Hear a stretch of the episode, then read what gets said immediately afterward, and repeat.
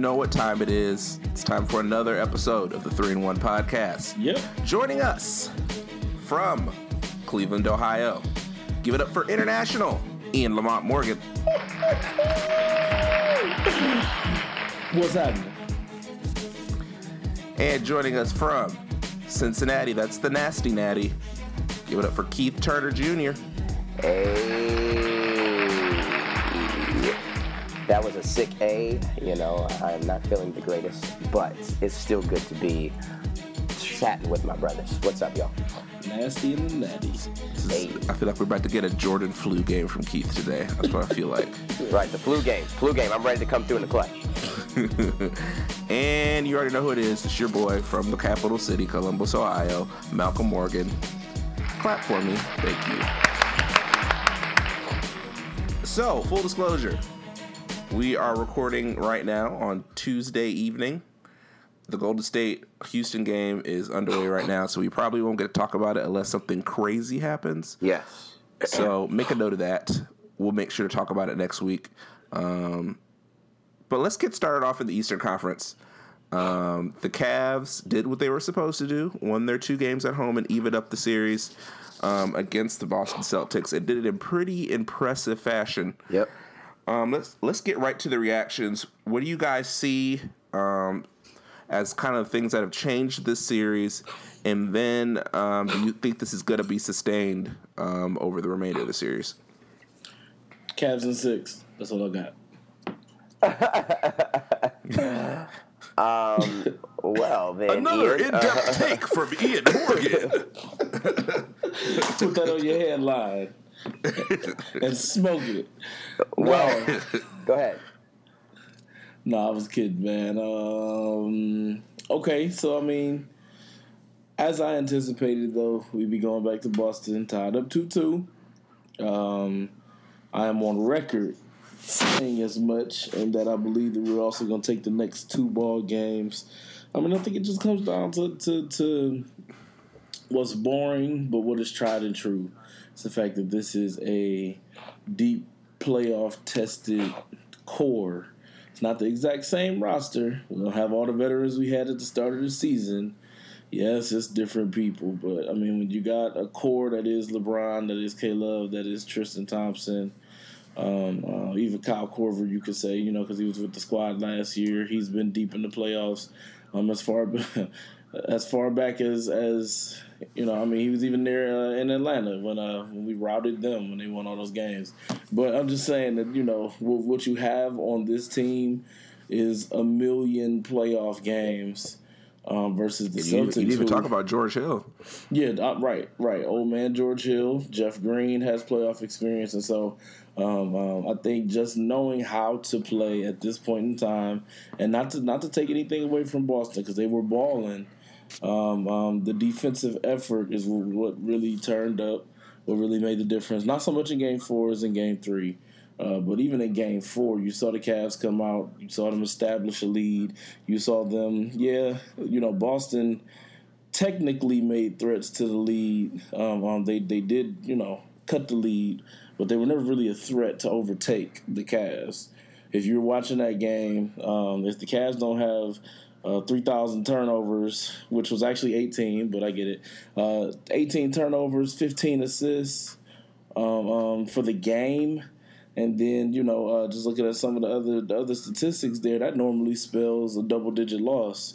Um, but then the Cavs win by double digits. So Cavs did not play great basketball, but they know how to play um, um, when the when the rubber meets the road. And so I think you're just looking at an experienced squad. Of course, LeBron went nuts, um, but then you just saw the Celtics not have somebody to go to. And I think this is where it makes the difference at this point in the playoffs. Um, this is why I was always saying that stars win in the playoffs because when the chips are down and you need somebody to lead the attack when everybody else is maybe being a little, a little more passive where everybody else goes cold, uh, Boston just doesn't have that right now. Man, I tell you this much. Uh, I think the Cavs have to win it in six. I don't think they have a choice because I don't see them winning uh, two straight unless we see two games like we've seen the last two games. Um, now, LeBron, of course, with his history, has had some pretty good uh, games, especially when they were decisive games in Boston. Um, you know, especially when he uh, played in Miami and all of that. Um, but I think that they have to get it done in six. I like what I've seen uh, the last two games. Of course, they protected home court. Um, and like I said before, they have to win the, the three point uh, the three point game, which of course game three they destroyed. I think they shot fifty percent from from three. Uh, game three in the route. Um, and then game four, they, they didn't shoot it uh, extremely well, but they still shot it better uh, than Boston did. Um, and then, of course, as we were mentioning, the backcourt, George Hill has really showed some promise. Um, yeah, uh, absolutely. Uh, especially, especially, game four, he was attacking, he was aggressive, he looked confident. Uh, mm-hmm. You know, so if if they can get that consistently, that's trouble for Boston uh, because. Um, Kyle Korver, like he, he, I think he hit one or two threes out of the, you know, out of the few that he took. He didn't make them all. And, and, and of course, Kyle Korver, you know, he's going to hit his shots, you know. Um, so uh, if they can get this backcourt, especially J.R. Smith, oh my goodness, it could be it could be a nightmare. Um, but what what Cavs team are we going to see in Boston Game Five is the question. Um, but I think that from what I've seen, I definitely think they have what it takes to to take two more games in a row um, and and take that series. So, uh, but my my main concern, well, not main concern, but one of the guys I would like to see step up more so is Jeff Green. Jeff Green has been below average at best this whole series. I think he's had six points a game uh, all playoffs. Like he just has looked sloppy. He, oh, I've hated watching him play. Every time he gets put in, I'm like, okay, coach, just take him right back out.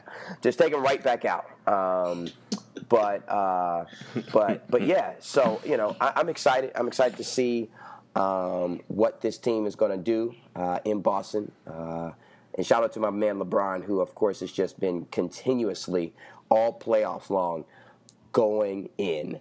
Uh, that man has has oh goodness, it's ridiculous uh, what we've witnessed him do. Um, so, so yeah, I think I'm I'm with Ian. They have to do it in six, so I definitely have them doing it six. Yeah, I'm I'm feeling pretty confident that they'll close. They'll win the next two. Um, I think they've kind of figured out what they need to do to beat this team. Um, and even in the last game, they didn't play great the whole way through, but they built up a good lead and really still were able to pretty much control the game. I think there was a point in the fourth quarter when the um, Celtics got it down to like six or seven, um, and the Cavs were able to string together some stops and some buckets and get the game back under control. And it really, I mean, there really wasn't a point, even when the Celtics got it down, that you really felt like they could get back into it. Um, they just felt like really out of the game, and the Cavs seemed to really be in control. So LeBron was aggressive. It didn't feel like he had 44 points. It just didn't feel like that kind of game from him. Um, but I like I like the way, especially in the fourth quarter, where he really decided he was going to attack the bucket. And um, when they tried to put Horford or even Marcus Morris on him, um, he just attacked them immediately. Um, and so I think with that, George Hill being a lot more aggressive on both ends of the court is making a huge difference. Um, and I, I, I think you, you kind of saw it in some of those hustle plays, getting steals, um, you know, diving on the ball. I, the play of the game, I think the play that may be showing the difference in the effort for the Cavs is that loose ball. Uh, Kyle Korver has to Kyle run Korver. basically yeah. in a in a in a full on sprint with Terry Rozier. I think it was Tatum or Brown. I can't remember. And he beat him to the to the ball. And I think we all know if we just lined all three of them up on the baseline, Kyle Korver's not winning that, winning that race. But he got it in that in that uh, instance. So that just kind of shows where they are mentally, how they're attacking these games. Um, Larry Nance has been a breath of fresh air for the Cavs on both ends of the court, getting steals, hitting the boards, not being afraid to be physical, finishing around the rim exactly what they needed from him um, when they when they brought him in. Less Jordan Clarkson, which has been great. Um, I've been a big proponent of taking him out of the rotation since since the Toronto series, um, and I'm glad that they've kind of transitioned him out. And Tristan Thompson had 13 points and 12 rebounds last night. Um, on a night when Kevin Love only had nine points. So that's huge when you get that from Tristan, who normally doesn't give you that kind of offensive outburst. You got 13 from George Hill. Um, and then you got 14 from Kyle Korver to go with the 44 from LeBron. Um, all of that is the recipe for a Cavs win, and I, I fully expect them to win the next two games, um, and uh, and wrap this series up in the next couple games.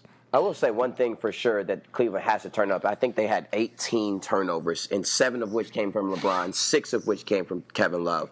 You know that Yeah. that will not get the. If you have 18 turnovers in Boston, that will not get the job done.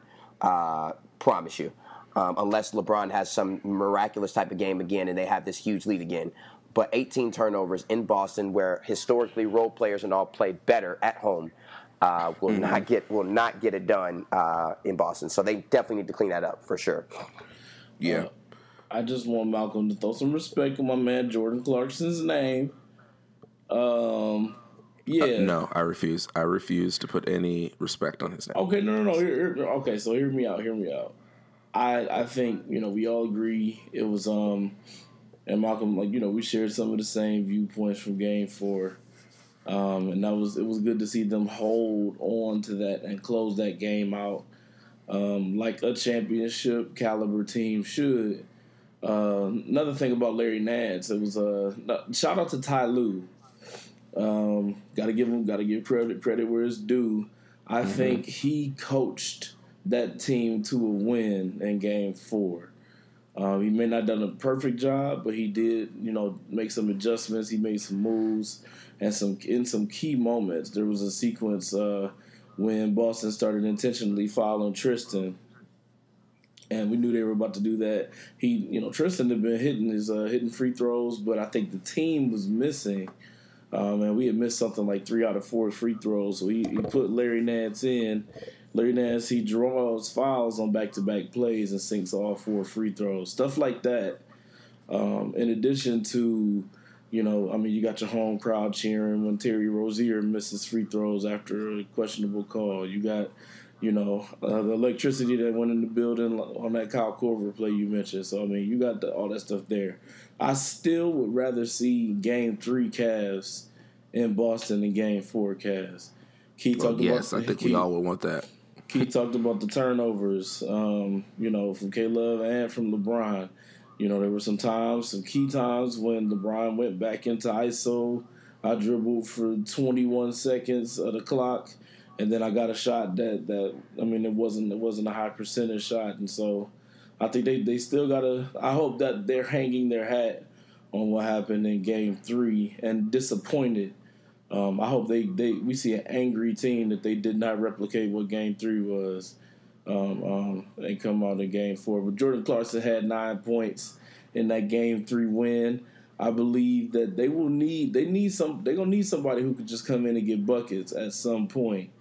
I'd love to see Ty Lue know how to use him, run some plays for him, run some screens and stuff, just like he does maybe for Kyle Korver, because I think Jordan is a weapon if you know how to use him. But uh, shout out to my man J, uh, Jay, Jay Clarkson, man. That's that's the only shout out he's getting on this on this here show. Um, so let's talk a little head coaching news. Um, Mike Budenholzer um, is hired as the head coach in Milwaukee. What kind of impact do you think he can have there on the growth of that team, and specifically on the growth of Giannis? Um, I'm I'm actually really high on this hire. Um, comes from that Spurs coaching tree, and we saw what he did with the Atlanta team uh, before they kind of blew up and and broke up that team. Um, really had a solid system that maximized the talent of his players. And I don't, I mean, I'm, I'm thinking back to those teams. There's nobody on that team that's as good as Giannis.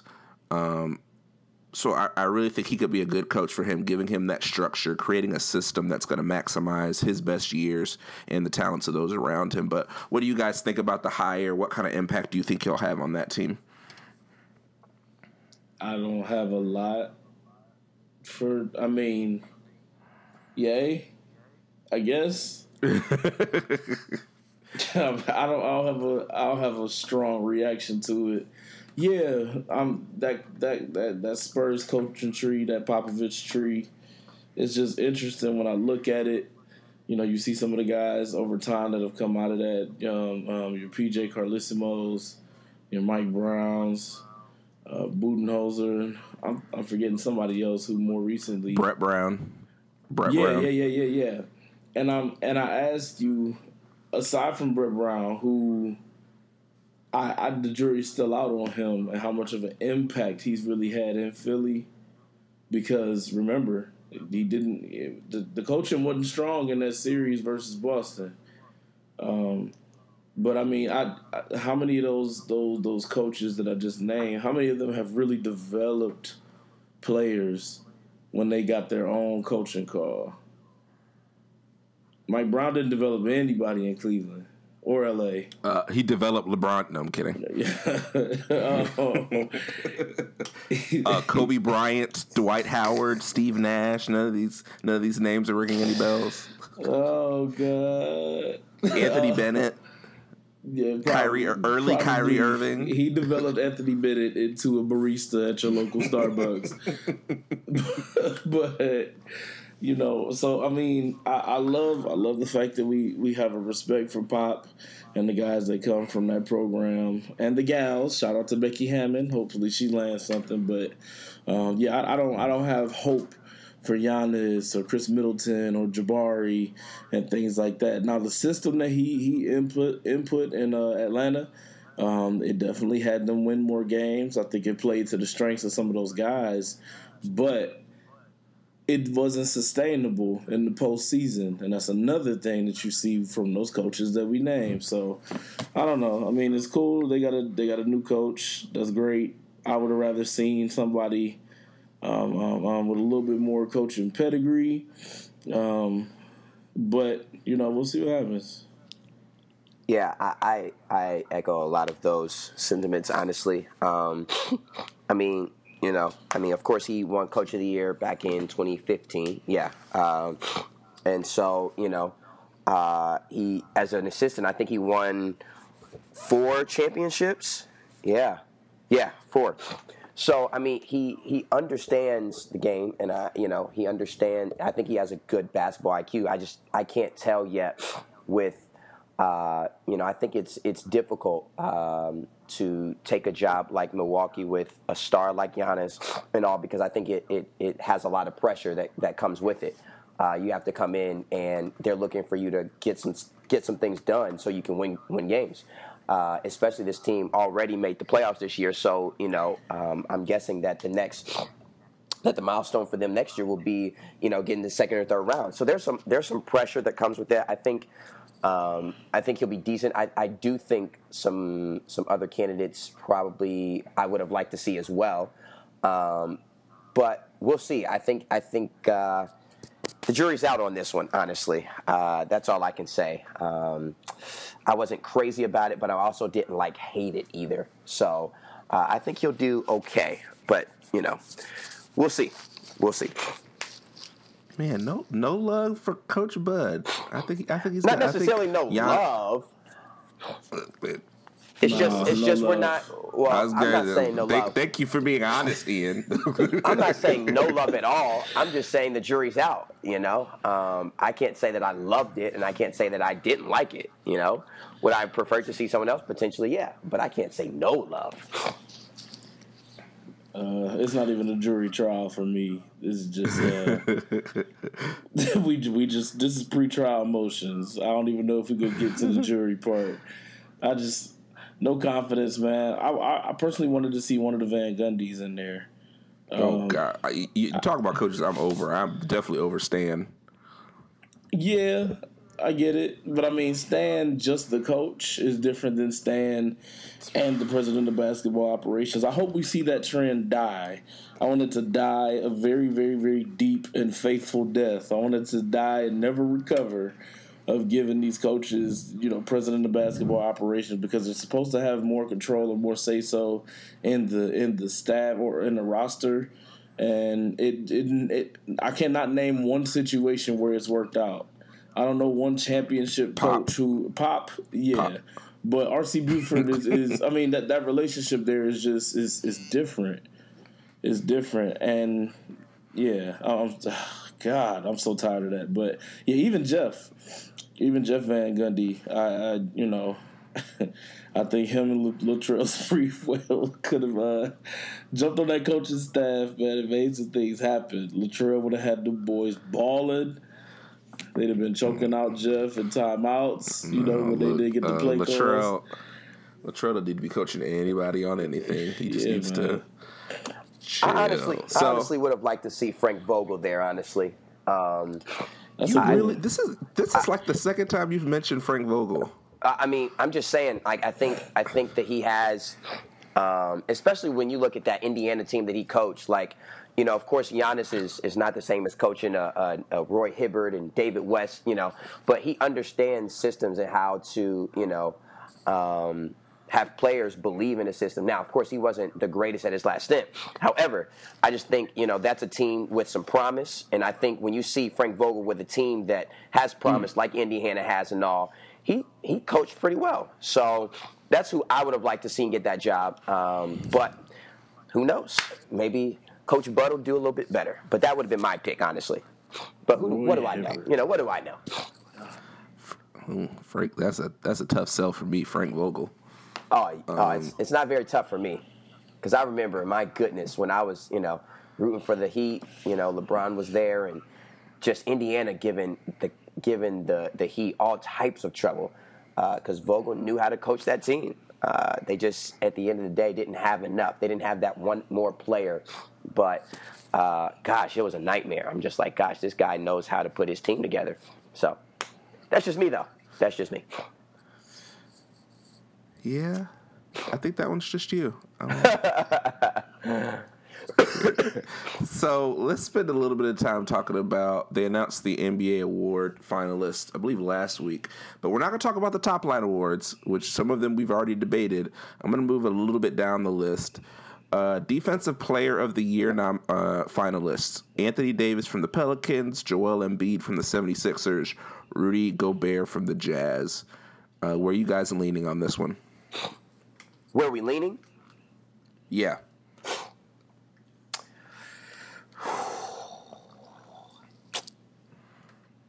Ah, that's tough. Um, Not for me. AD. I mean, I mean, Wow. listen, Joel did, did a lot of good things this year. Um, I mean, but he wasn't he wasn't Mutombo down there. He he established Yeah, himself as a center Yeah. that is formidable that you're gonna have to think before you go to the rack. For before you go to the rack. But uh I think the combination of what AD can do and quickness and, and being he is an, an effective perimeter defensive player. He's not a lockdown Kawhi Leonard guy out there, but KD's not lost, and at his size, you know the way he covers, you know even guards when they step out there, that's important. I'm still seeing a, I'm still seeing Anthony Davis swat guard shooting jumpers, like seeing seeing him face up and seeing him recover and have. I mean, of course, the length has a lot to do with it, but you know even just the foot speed and the defensive wherewithal to keep up with some of these guards and, and the way that they're pulling up, you know, I still think that's impressive. Um, of course, going inside, um, and not even just, you know, in the block game, but you know, he he still, um, man, I I just had his steals here, but I think all around he's he's he's a worthwhile defensive player, um, somebody that I would I would give the nod to um, over the other two. No sh- no no shade to them. Rudy Gobert, I just maybe I'm, I'm tainted by that playoff, um, by the playoffs. I can admit that. Can I admit my bias? Rudy Yes, Gobert please was do. he Rudy Rudy Gobert was awful in the playoffs, um, and so Voting he- stopped for this in April. You said what?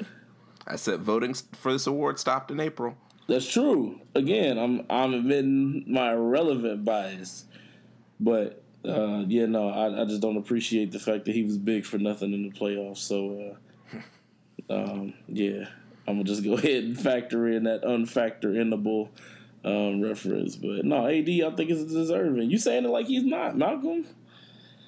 I don't. I don't think he's. I mean, AD had a great season, but uh, to me, Rudy Gobert is the defensive player of the year.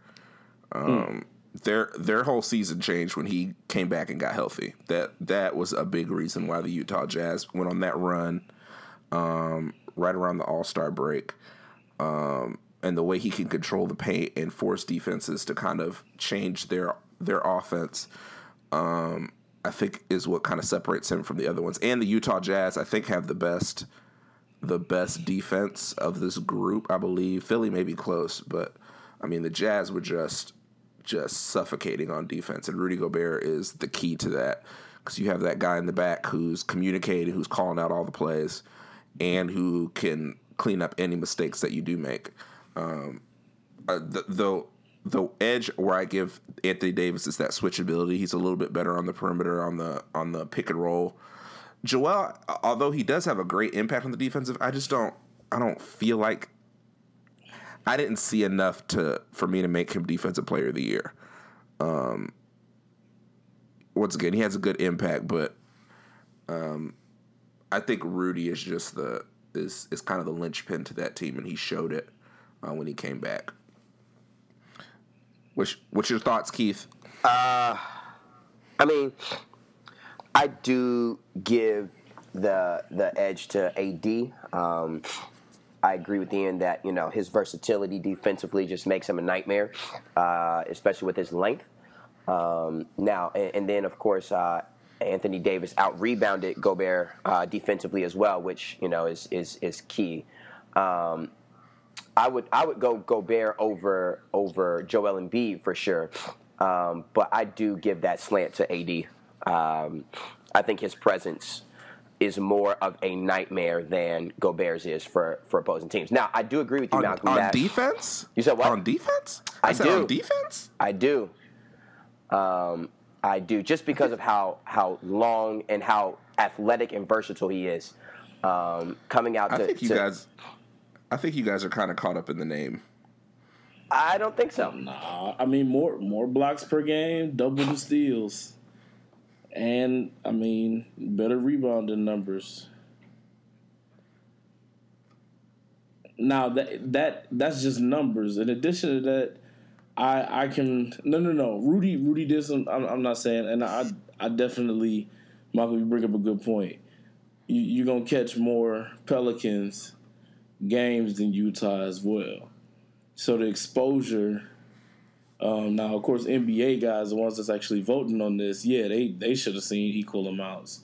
But I mean, to the viewing public, you know, Utah is not seen seen in the same public eye as New Orleans just because of AD being there. So that's that that should be factored into the fan eye test as well. But um, I saw AD being just as disruptive you know, in the times when I did see him, I mean, he's in passing lanes and he's also down low, stripping guys, things like that. I mean, one on one ball defense as well as um, um, the team defense, you know, being actually there on that back line, being the help defender, you know, just just actually protecting the rim. Like when you see somebody playing so many different facets of you know, of, of great defense, you know, I, I don't think he's not deserving. So, nah, I don't think his name, I don't think his name. I mean, shout out to Rudy. He tall and stuff. Uh, he's tall and stuff. Interesting debate. All right. Um, let me see. Man, let's let's go. Uh, most improved player. Three finalists: Clint Capela, Spencer Dinwiddie, Victor Oladipo. Uh, what do you, what do you guys think? I think it's Oladipo hands down. Like, I mean, there, I don't mm. think there's there's much to say. To me, I think it's Oladipo for sure. I mean, the way, I mean, if you just cancel out, now, of course, granted, I can't say this because, you know, voting stopped in April, but the way that this man played when the when the stage was brightest, especially in the playoffs, uh, was incredible. Now, that being said, um, I think that he single handedly gave the Pacers something to look forward to because without Oladipo, that team is garbage, absolute garbage. Um, and uh, I think that he, you know, bought in. Uh, he was not afraid of the big moments. Uh, I mean, he took it to LeBron to whoever may have, you know, stood in front of him. That guy was fearless, and I really enjoyed. Of, of course, being a LeBron fan, I hated seeing how he was just continuously giving uh, the Cavs buckets. However, he's a fun player to watch, um, and I think that he's definitely the most improved. I, I, didn't see Victor as someone who could literally carry a team the way he kind of did with Indiana. I think there are a few players uh, away from really, really being special. Um, so I, I give it to Victor Oladipo for sure. But of course, with the bias because of what I've seen from the playoffs, because I didn't see a whole lot of him in the regular season. Um, but what I just seen coming down the stretch and in the playoffs was nothing short of incredible. Yeah, I think some of this you you know you might give a little bit to the public eye thing once again, but nah. I uh, first I want to give a shout out to Spencer Dinwiddie. The fact that you even made a name for yourself and people are familiar with you on that awful team that is the Brooklyn Nets is an accomplishment. So he should get a participation award. what was the joints that they give out at the uh, at the science fair? Was it um yeah, Rivers. yeah. I forgot which mm-hmm. ones what they said. It wasn't honorable mention, but it was something. He should get one of those. Uh, Clint Capela, I think he went from somebody who I don't want to say was a nobody, but he went from a low usage, but maybe an impact guy to somebody who was a regular. Uh, I mean, a, a rotation player, a starter you know, focal point in the offense, and that's cool. But yeah, like he said, you know, um, um, Victor Oladipo went from a guy in OKC that everybody was talking about struggling playing with Russ. Um, and I think you look at the struggles OKC had and how that highlighted that a lot of that probably wasn't Vic. And hmm. then he goes to Indiana, um, breathes new life into that franchise and goes from you know key piece to star, uh, uh, you know all star even. And so yeah, I think you got to give him the nod as, as far as you know, kind of take he took a team to the next level. And uh, that he did. He that he did. He, he deserves recognition for that. Absolutely, I agree. Victor Oladipo proves once again that he should have been picked first by the Cavs in that draft instead of the oh. great Anthony Bennett. Think of think of where this team would be. Anyway, let's not do that. Um, he's, yeah, he's, he's killing as a barista though. Like, don't don't sleep on don't sleep on the caramel macchiato from Anthony Bennett. He's he's out here with with the wrist, boy this whole time that you have been talking, I've been trying to build an argument for the other two people, and it just was not happening. So no, you, you just can't. I, I, couldn't even. I couldn't even. Like I was just going to be a contrarian and say, "Well, Spencer Dinwiddie," and it just didn't. It wasn't going to happen. I couldn't. I had no conviction. So I was trying uh, to mention them just just to be fair. I mean, I don't know. so yeah, shout out to Capela and Dinwiddie, both improved, especially Dinwiddie. He he balled in uh, in Brooklyn I don't know if he has a future there or if this is even sustainable, but he he balled in Brooklyn as as much as you can ball on that terrible team. Um, so uh, we're we're gonna move it to a little bit of football. We're gonna talk about the return. Get your get your uh, money signs ready. Oh uh, shoot! Johnny Football is coming to Canada to play in the CFL. You guys, do we care? Are we going to watch some CFL games to see if Johnny Football still got it? I, I think just. I think I think I will honestly just to see you know like Johnny football is good entertainment to watch, so I feel like uh, I would be more interested. Like he's the only reason why I would turn on any CFL game, unless Colin Kaepernick were to get signed. But you know that's another that's another uh, uh, conversation because he should be in the NFL. But anyways, uh, I would. Um, I think I would turn on a few games just to see what he's doing. Honestly, that's about it. Honestly, I can't even lie. Yo, I think I think the country, not the country. I was about to give him way too much credit. I, I do think that. I do think that people are waiting to see. Um, everybody wants a redemption story. Um, Johnny Johnny Manziel in college, my God, um, dude was a lightning rod, and for good reason. He was must see TV, and people want that back. Um, they want to see a redemption story where he gets back uh, into the NFL, and and I, I, would not, I would not hate to see it as long as Cap has a job first.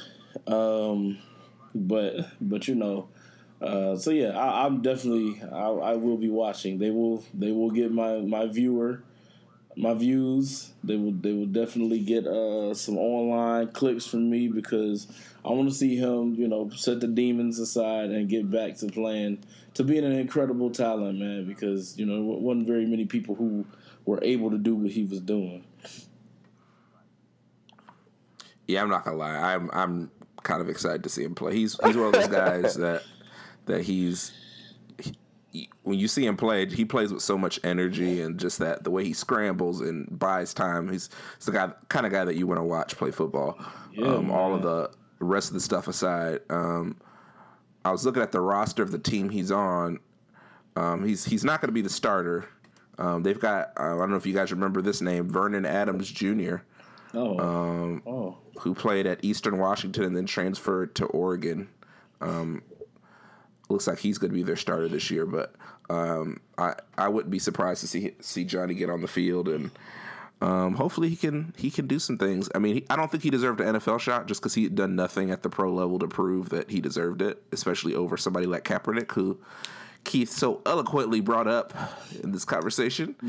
Uh, thank you. I don't. But you know, Canada's a great place to show off, show off your skills, and uh, and uh, if, if he if he can sh- prove it at that level, maybe he'll get another shot. But I'm excited about it. Might tune into some games to see if he uh, gets any run, and I'm sure ESPN will have everybody and their mom in Canada. Uh, Uh, getting every second of every interview they can with that guy, so yeah, man. uh, we'll we'll we'll see what happens. what's what's the guy's name again? The Who? the, the quarter the, the starter. Vernon Adams. Oh, uh, Vern, Vernon Adams Jr. yeah. Hey Vernon, Vernon. Hey man, Brian Hoyer's the backup in uh, New England. Man, y'all link up. You know, y'all get together. y'all get together, have some drinks, cause you about to get Hoyered, bro. Oh man. You, are you are you talking about former Cleveland Browns great Brian Hoyer? I am talking about Hall of Fame Cleveland Brown. First ballot. he's he's going to Canton. Nah, man, Brian Hoyer would have been great, but uh, yeah, it won't be long before Johnny Manziel is the face of the CFL. he might be the face of CFL right now. Um, all right, last thing we're going to talk about: the NFL owners uh, met today. Uh, they're going to continue meeting on Wednesday with a possible resolution to the anthem protests that have been going on around the league. Here's some penalties that were discussed. Um, allow each team to implement its own policy. Another option was clear the field of all football personnel while the anthem is played instruct players who don't want to stand to remain in the locker room while the anthem is played, impose penalties on teams and players who do not stand, including a 15-yard penalty and or fines, add contract language that requires players to stand, or leave the current policy in place. So, I think we've been pretty clear about where we stand on this issue, but I'm interested to hear what direction do you think that the NFL owners are going to go? Um, and you know, I, I kind of read through this this article um, about it, and even Jerry Jones says he's not sure, and he was one of the ones that said he'd fine and, and suspend players that that kneeled during the anthem. He's he even had some trepidation about what uh, the NFL could actually do um, in these cases. So I'm interested to see where do you guys, what direction do you guys see the NFL owners going with this? Um, yeah, so give me give me your thoughts. Um, honestly, what I'm worried about is that they're going to come up with some type of something that uh, will requires players that will require players to stand. Um, because at the end of the day, um, I think that there's a lot of people uh, and a lot of fans. Because Jerry Jones said, "Oh well, it's all about the fans," and if they're trying to please fans, there's a lot of people offended uh, that people do not uh, you know, stand for the anthem. And so, and then I even thought about it like, okay, so what happens if, um, what happens if they allow some players to just stay behind? There's going to be reports and news stories about who all stays back in the back before before the game starts, and then there's going to be a whole debacle about that whole piece. Um, so that's I honestly see that happening. Um, I think what where that's dangerous is that it really takes away from someone having their own mind and having their own thoughts and you know standing for what they believe. Uh, that's the that is the scary part. However, the NFL is an organization, and if you want to play in that league, just like uh, Josh Gordon should know you have to follow the rules. Uh, so that means you have to stay off the weed. Um, so you know they could they could implement something like that, which I would hate, and I would really honestly I would struggle watching. Even though I love football so much, I would struggle with the fact that they're making players stand for something that they don't believe is true. Uh, but I could see that honestly.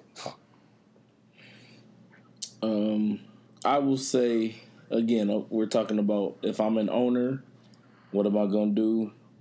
Uh, you're looking at a league that, as of 2014, was 68% African American. That's that number might be even more lopsided right now. If I'm an owner, and like Malcolm said, if, if I have, because um, I mean everything was really reactive to the fans. You know, um, yep. you you had owners who, you know, are on on record saying saying you know some understanding things, and then when there's backlash, they backpedal. Um, you know, there's all it was a whole whole mess of things as more guys started mm-hmm. protesting. So if I'm an owner, I'm going the route of clear the field of all football personnel. Oh yeah, while, for sure. While the while the anthem's going on, that way, just being straight up, I can appease the fans. Cause you know these owners, fans are dumb anyway. Um, it's out of sight, out of mind. If I don't see players, I'm not thinking about which players are protesting. So I would go that route, and then that way, I, I as an owner can still, I can still appeal to to the black talent. And and as I'm out here trying to get, you know, trying to build my team from the black talent pool that is there. That is, you know, NFL is a predominantly black league right now. Um, you know, I, can, I as an owner can say, oh yeah, you know, we don't have a problem with you having your own, you know, political stance or your own X or Y Z, because then I don't have to police what you believe in. Right. So. Uh, and and I, and I agree. I would love if they did that, but I think what Malcolm was saying was what what could I what could we see them doing? I could see them trying to pass some type of rule now that you know everyone must stand or something like that. I could see it. That's something that I would hope, though, Ian, is that they would still give them an opportunity to exercise their beliefs. But of course, like like I said, it is the NFL, and they're going to do whatever they think is going to make fans the happiest. Uh, so I could see it, unfortunately. Malcolm, if they if they want that smoke, I you know I can see them doing that. But I'm just saying, for the sake of a less controversial route, yeah. and so that more owners can seem more race friendly or race tolerant, or you know, um, um, Man, I'm trying to say something other than not racist, but uh, just say it. it's, it's it's hard. It's hard to. But I mean, if I'm a rich white guy and I want a black guy to think that I don't have a problem with his race, I'm gonna set myself up to where I don't have to address the things that are going on, or I, I can take the attention off of that. Yeah. Yeah, I uh I man, this is this is tough. I'm trying to separate what I want and what I think they're going to do. Right. I think they're right. going to leave it up. I think I think they're going to leave it up to the teams to decide what they're going to do on their own. Um, I don't see I don't see where they're going to get enough support either way to do anything too far to the right or too far to the left. Um, and at the end of the day, I think the owners are going to, at a minimum, what the autonomy to do what they want to do with their players. Um, now, the ripple effect of that is going to be if teams are allowed to do their own policies, then you know we may see an owner like um, Bob McNair in Houston be a lot more punitive and suspend or fine players money, and then that's going to affect their relationships with free agents and players that um, potentially might want to go play there. Um, um, and really, I think that may do the best job of kind of exposing some of these owners and kind of showing where they really stand on the issue because um, I think a lot of these some some of these fan bases I think would rally around um, would rally around owners being harsher, and then some of the fan bases I don't think I don't think it matters that much to them. Um, but yeah, I just don't see anything that I don't I don't see them pushing it all the way because if I think they push it too far, then the players are going to push back somehow. They're going to find a way to push back. Um, as we saw last year when Donald Trump came out and spoke out against players, and it was pretty much unanimous the way that players and even some owners came back and pushed back at the president, even if they agreed with him because they were coming for fellow players and fellow colleagues. So, um, man, I, I, I think it's going to be left up to each individual team, and then we're going to see some really weird responses to potential protests moving forward. Yeah, I mean, I, I think I think you're right, uh, uh, Malcolm. That it will truly expose the hearts and the mentalities of some of these owners if they go that route, which could be a great yeah. thing. Um, you know, uh, Donald Sterling needed to come to the light. You know, uh, and uh, they, first of all, he didn't come to the light. They drug him into the light. Wait, his girlfriend drug him. I said he didn't come to the light. His girlfriend drug him into the light. right. Well, right, right. I mean, regardless of how it happened, you know, it came to the light. Um, so, so that's that's you know that's that's one thing, and I would love to see that because then we'll really see, you know, just like I would rather you tell me how you feel versus then you know you hiding it and, and, and all this and you know pretending that you actually you know care or whatever. Like i'd rather know. But some of these guys you know they're they're secret closet racists. And for yeah. some of them i think this will now be a true you know um, revealing of you know where some people stand. So i would love to see that. I would. I honestly would. I just think those in the closet want to stay in the closet and the best way, the best way to do that, you know, just looking at these options. If I'm if I'm them, and yeah, there's there's some other ways to do it. There's some other things here. There's some possibilities. I'm just saying, if I want to, if if I want to maintain my stance and my beliefs, and like you said, a lot of them have a slave master mentality, or they think of their, their guys as property. You know, I would go the route of you know spinning the situation. It's a PR thing. So hold the teams off the field, make the national anthem a big hashtag America. I mean, it's just one of them one of those big moments where everybody gets to cheer and go crazy for America, and then you just flip the whole thing and have the have the steam and pyrotechnics as the team runs on the field after that.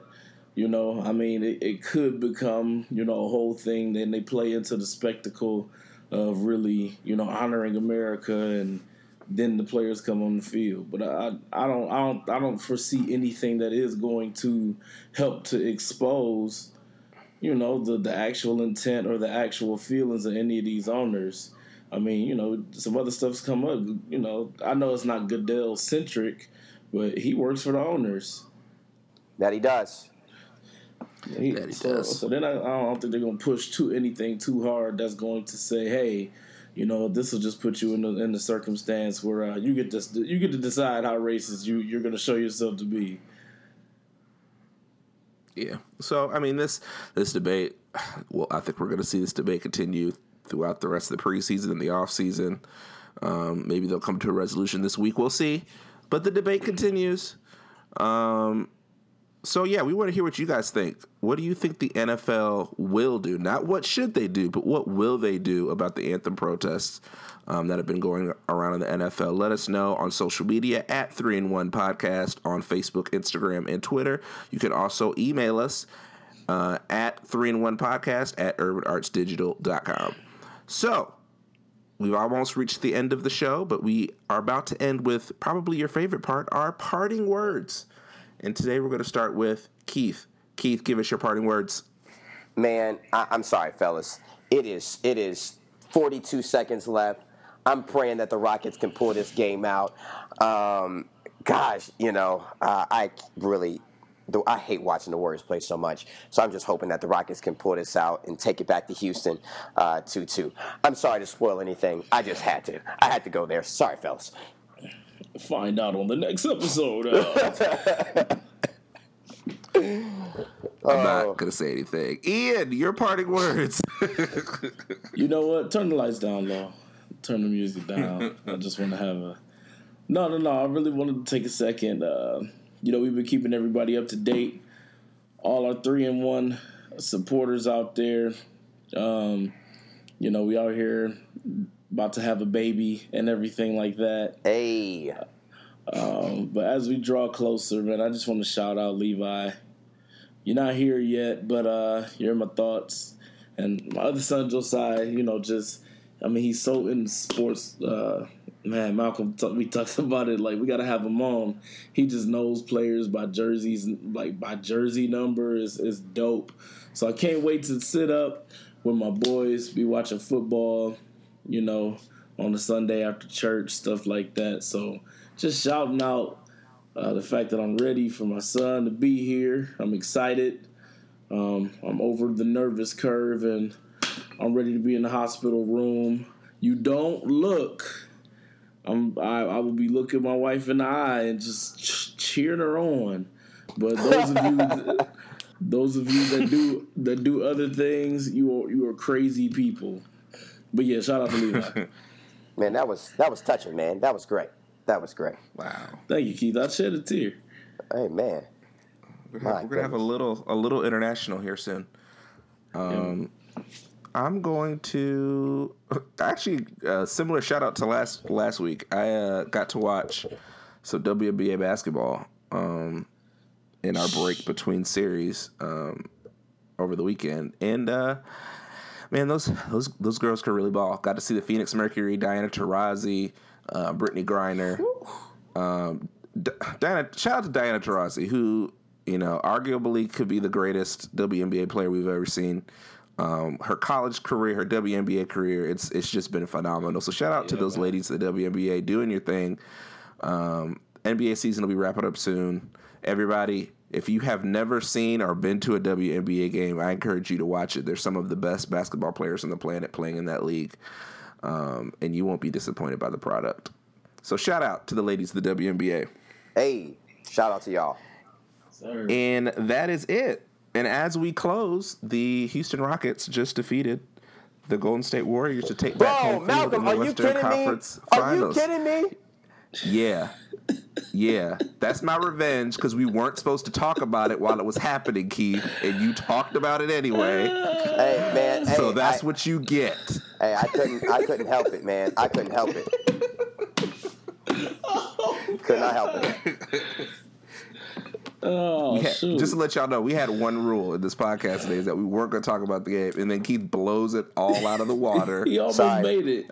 He almost made it. I know. I'm sorry, y'all. I couldn't. I couldn't take it. Literally, y'all should have seen me. I was, you know, I was trying to pay attention as I as we were chatting and all, and I was just like over here, just like, "Ugh," you know, like man. But I'm I'm very excited for the Rockets to win this game. Let's go. Yeah. So I- I'm sure we'll talk about that next week. Thank you guys for listening to the Three in One podcast from Cleveland, Ohio, International, Ian Lamont Morgan, Oi, thank you. and from the Nasty Natty, the uh, spoiler alert, Keith Turner Jr. God bless you all. I bid you a good evening. And you already know who it is. It's your boy from the Columbus, from the capital city, Columbus, Ohio, Malcolm Morgan. This has been another episode of the Three in One podcast. We'll see you guys next time. Peace. Peace.